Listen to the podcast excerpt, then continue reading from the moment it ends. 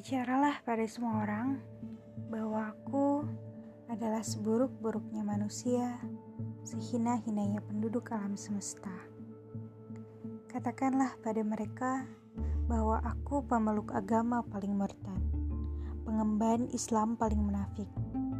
Bersumpahlah pada mereka bahwa aku insan yang tidak pernah menjalankan satupun perintah Tuhanmu. Jadilah budak untuk kuping dan pikiran mereka, hingga kau puas dan lelah pada akhirnya. Hingga mengakui kau pun bukan sebaik-baiknya manusia.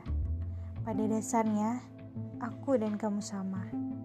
Terus bicara hingga kau asik membicarakanku, tanpa membuat satu pahala pun.